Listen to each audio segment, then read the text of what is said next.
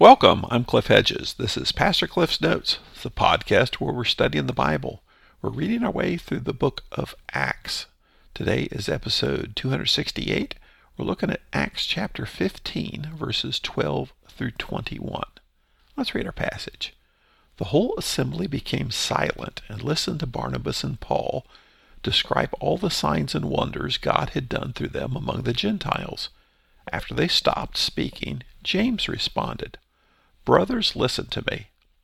Simeon has reported how God first intervened to take from the Gentiles a people for his name, and the words of the prophet agree with this, as it is written, After these things will return and rebuild David's fallen tent, I will rebuild its ruins and set it up again, so that the rest of humanity may seek the Lord, even all the Gentiles who are called by my name, declares the Lord, who made these things known from long ago.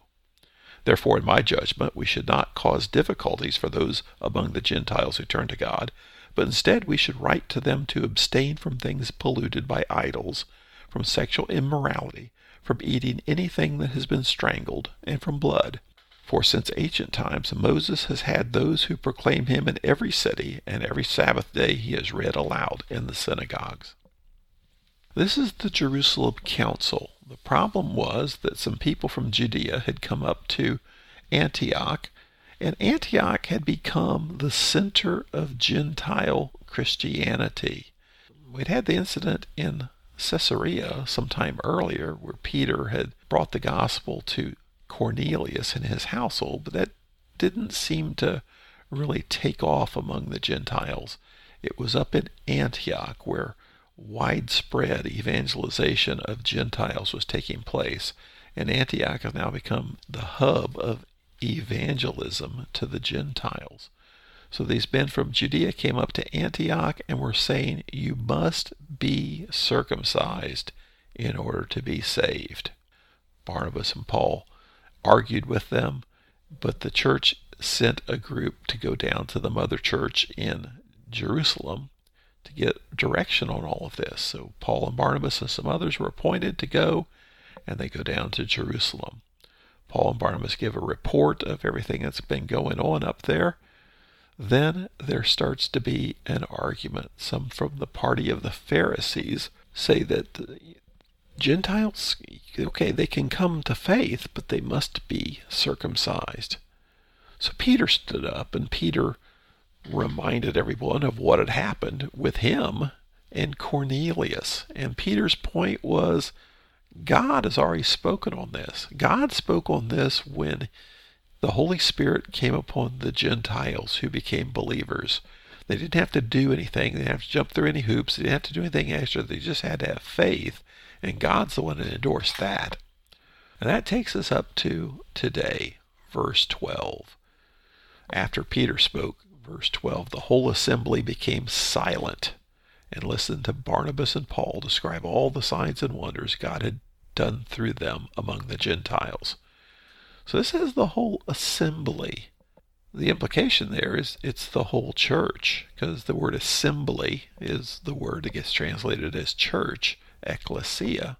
So I think it's more than just the the apostles and the elders. I think now this is all of the, the Jerusalem church, just all of the Jerusalem church. The whole assembly became silent after what Peter said. And Peter had pretty powerful words there. God's already spoken on this. So now Barnabas and Paul, they had already given a report, but now they're specifically talking about the signs and wonders that God had done through them among the Gentiles. Now notice it says Barnabas and Paul, where we had been seeing Paul and Barnabas, but now they're back in the Jewish world. And it was the Jewish world where we saw Barnabas and Paul, but when they were in the Gentile world, it was Paul and Barnabas. So, verse 13 After they stopped speaking, James responded. Now, James is the brother of Jesus. We saw James earlier, but James is seems to be the head of the elders. There's the elders and the apostles. And we see James taking on a bigger and bigger role. In fact, uh, toward the end of the book of Acts, James seems to be the de facto leader of the Jerusalem church. We don't see apostles at all anywhere. So they're either all been martyred or doing evangelizing. So James says, Brothers, listen to me. Then verse 14, he says, Simeon has reported how God first intervened to take from the Gentiles a people for his name. So he uses uh, the Aramaic form of Peter's name, Simeon, here. And it's okay, you heard what Peter has said. But this, this statement that James makes here, there's a note in the uh, Scofield Bible margin that says basically this is the most significant statement in the New Testament that God first intervened to take from the Gentiles a people for his name. And we say, okay, that's fine. But the words that are used here are significant. So the, the Greek word for Gentile is ethne.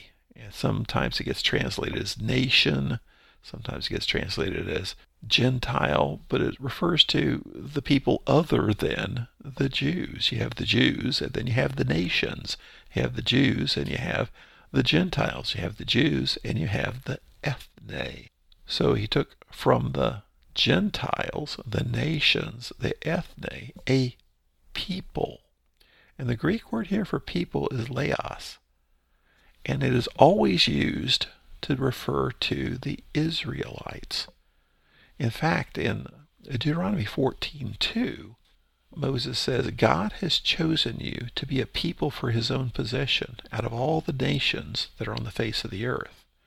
So he's chosen you, the Israelites, to be a people out of the nations. There was always this distinction between the people, God's people, and the nations, everyone else. So James says here to take from the Gentiles a people for his name, he's talking about God's people comprised of Gentiles, not the Jews who are distinct from the Gentiles, but Gentiles themselves that God is making his own people. So this is a significant statement. Then he backs it up with Scripture, verse 15.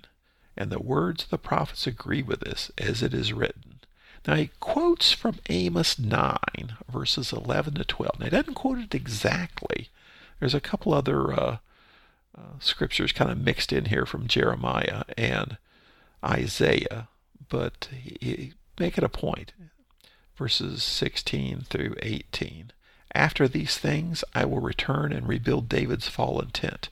I will rebuild its ruins and set it up again, so that the rest of humanity may seek the Lord, even all the Gentiles who are called by my name, declares the Lord, who makes these things known from long ago. So his point is that even Amos talked about the Gentiles, the nations, the rest of the people seeking the Lord. So James backs up what Peter is saying. Peter's speaking from his own experience, and not just his own personal experience, but what he has seen God do. So he's saying, okay, here's what I saw God do.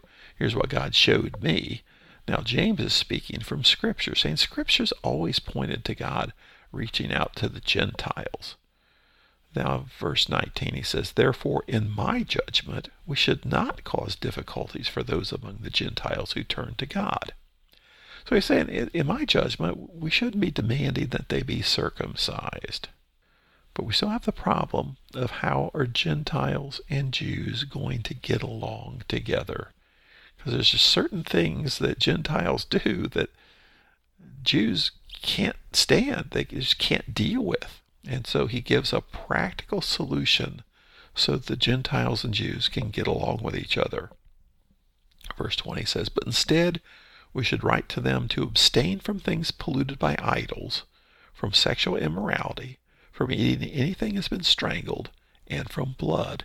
These are things that the Jews just cannot stand for.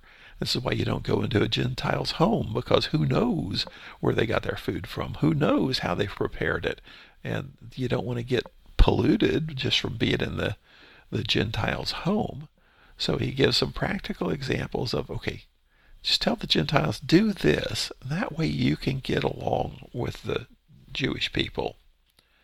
And verse 21 For since ancient times Moses has had those who proclaim him in every city, and every Sabbath day he's read aloud in the synagogues. I think James is basically saying here Moses is going to do just fine. The fact that we're not forcing the Gentiles to follow the Mosaic law, Moses is going to get along fine. There's synagogues everywhere proclaiming the words of Moses. He'll be okay. So we've had the report from Barnabas and Paul of what they have seen God do among the Gentiles. We had the report from Peter, who gave his own testimony from 10 years earlier when the Holy Spirit was poured out on the Gentiles. James now backing up with Scripture saying God has always planned to reach out to the Gentiles using the Jewish people as a mechanism to reach the Gentiles. And now James says, let's not force them to be circumcised. Let's just ask them to get along nicely with the Jews. Thanks for joining me. Join me again next time as we continue working through the book of Acts.